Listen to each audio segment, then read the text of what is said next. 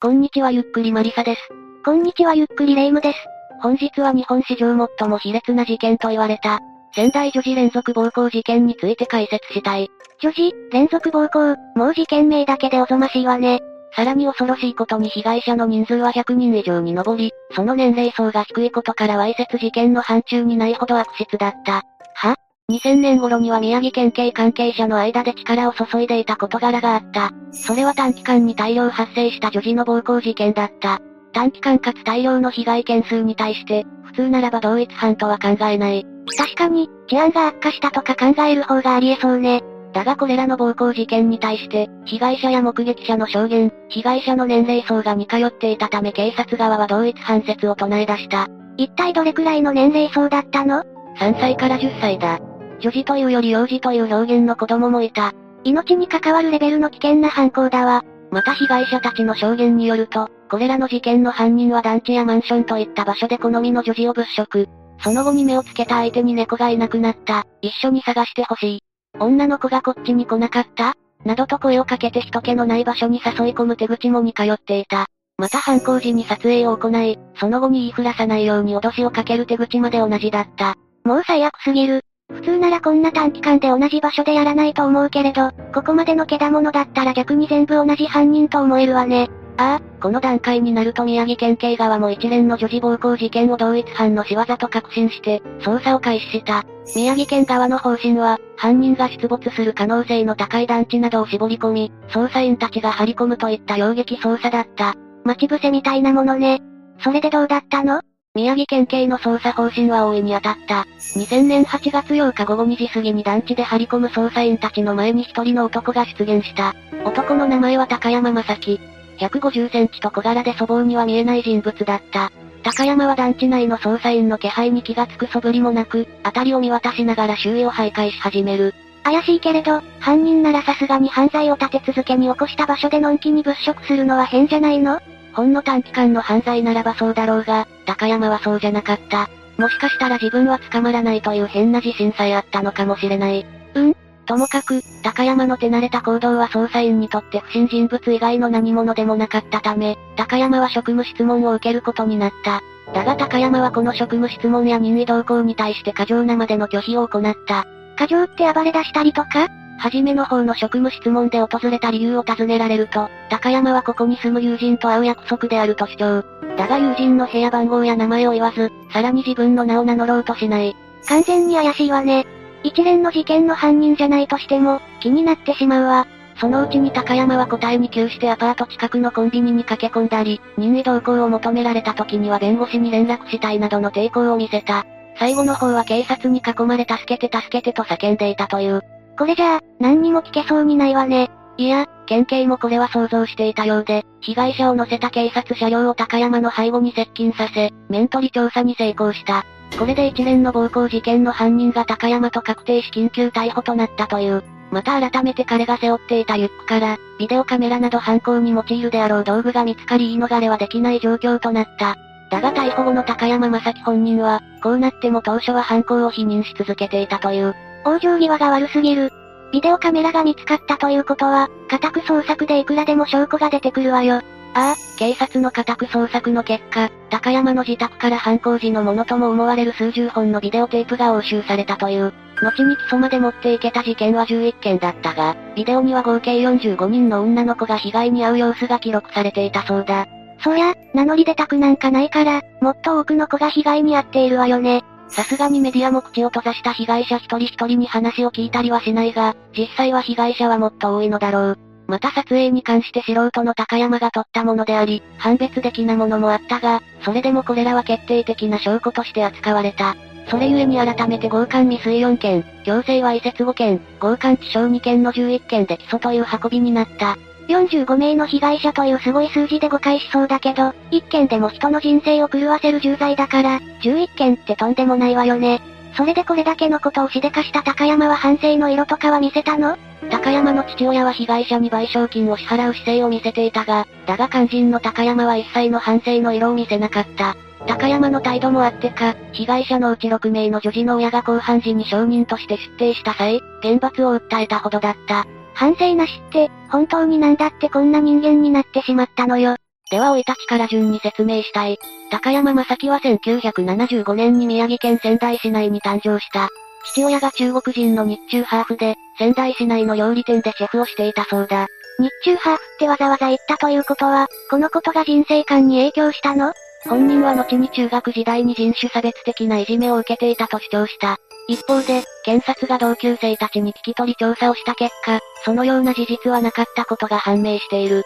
実際の高山は良くも悪くも特に目立つ生徒ではなかったようで、嫌われたりはしていない。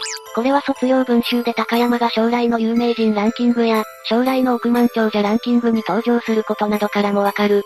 嘘をついたのは上場借用を狙っていたのかしら？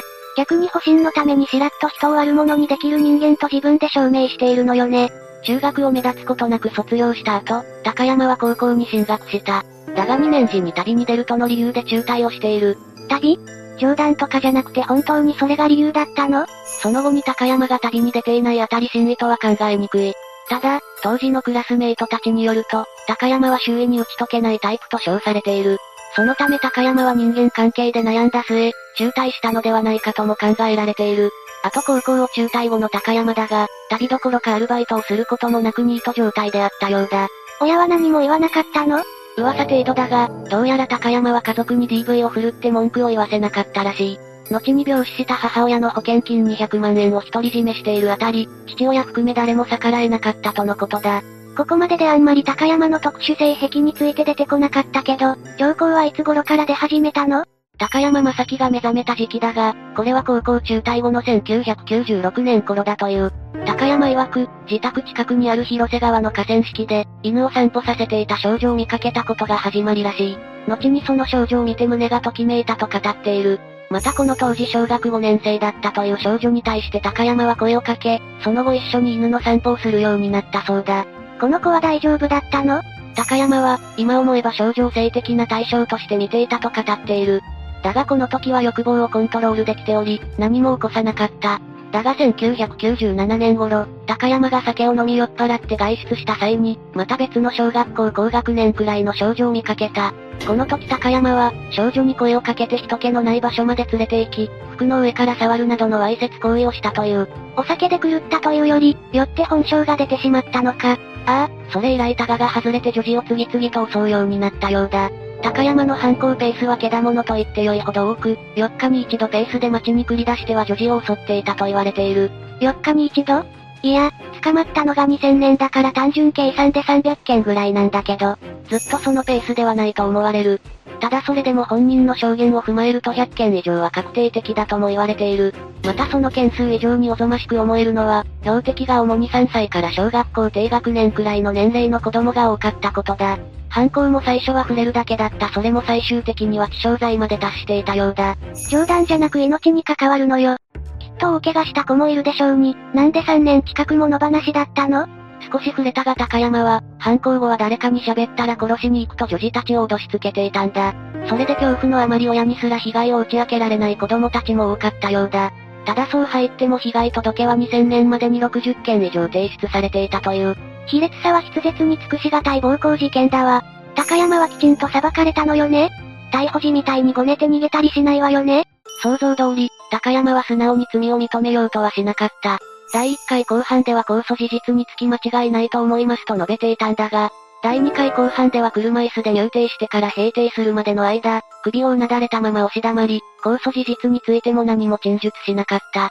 弁護側も高山が犯行時、精神分裂病の症状により心神耗弱化の状態にあったため、刑の減刑が図られるべきと主張した。今度は精神疾患を装うのか。今更と言いたいけれど、これで無罪になった殺人犯もいるから怖いのよ。高山は女性やボイスチェンジャーの声がどこからか聞こえると訴えたり、大人の女性や車の幻影が見えるなどと訴える。また、犯行時の記憶がないとの主張もしていたという。だが仙台地裁より医師の鑑定結果から、精神分裂病その他の精神病に罹患している疑いはないとの判断が下された。まあ、そうなるでしょうけど、肝心の判決は？まず検察は高山の犯行を指して我が国の性犯罪史上、類がない卑劣な犯行と述べ、最高刑を求めた。それを受けて、地裁は高山に対し無期懲役判決を言い渡したんだ。霊夢が何度か触れたが、精神的、肉体的にも犯行の後遺症に苦しんでいる被害者がいるということ。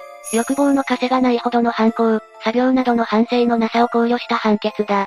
これは最高裁まで争ったが無期懲役で確定している。無期懲役正直出てこないことを望んでいたけれど、死人が出ない事件でもあり得るのね。死亡者がいない性犯罪かつ、前科がない人間が無期懲役となるのは極めて異例だよ。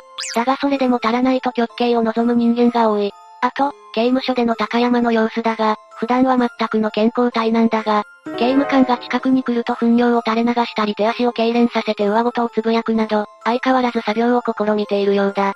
全然反省も構成もしていないようね。30年経とうと仮出所すらといったところかしら。さて以上が事件の解説だ。やっぱり自衛できない子供を狙った犯罪は、未然に防ぐ以外に対応できないわね。防犯ブザーや保護者の送り迎えを応用という人もいるが、このような事件を考えれば、まだまだ備えは不十分なのかもしれない。物騒な世の中だからこそ、警戒は必要ということね。最後になりますが被害に遭われた方のご回復をお祈り申し上げます。最後までご視聴ありがとうございました。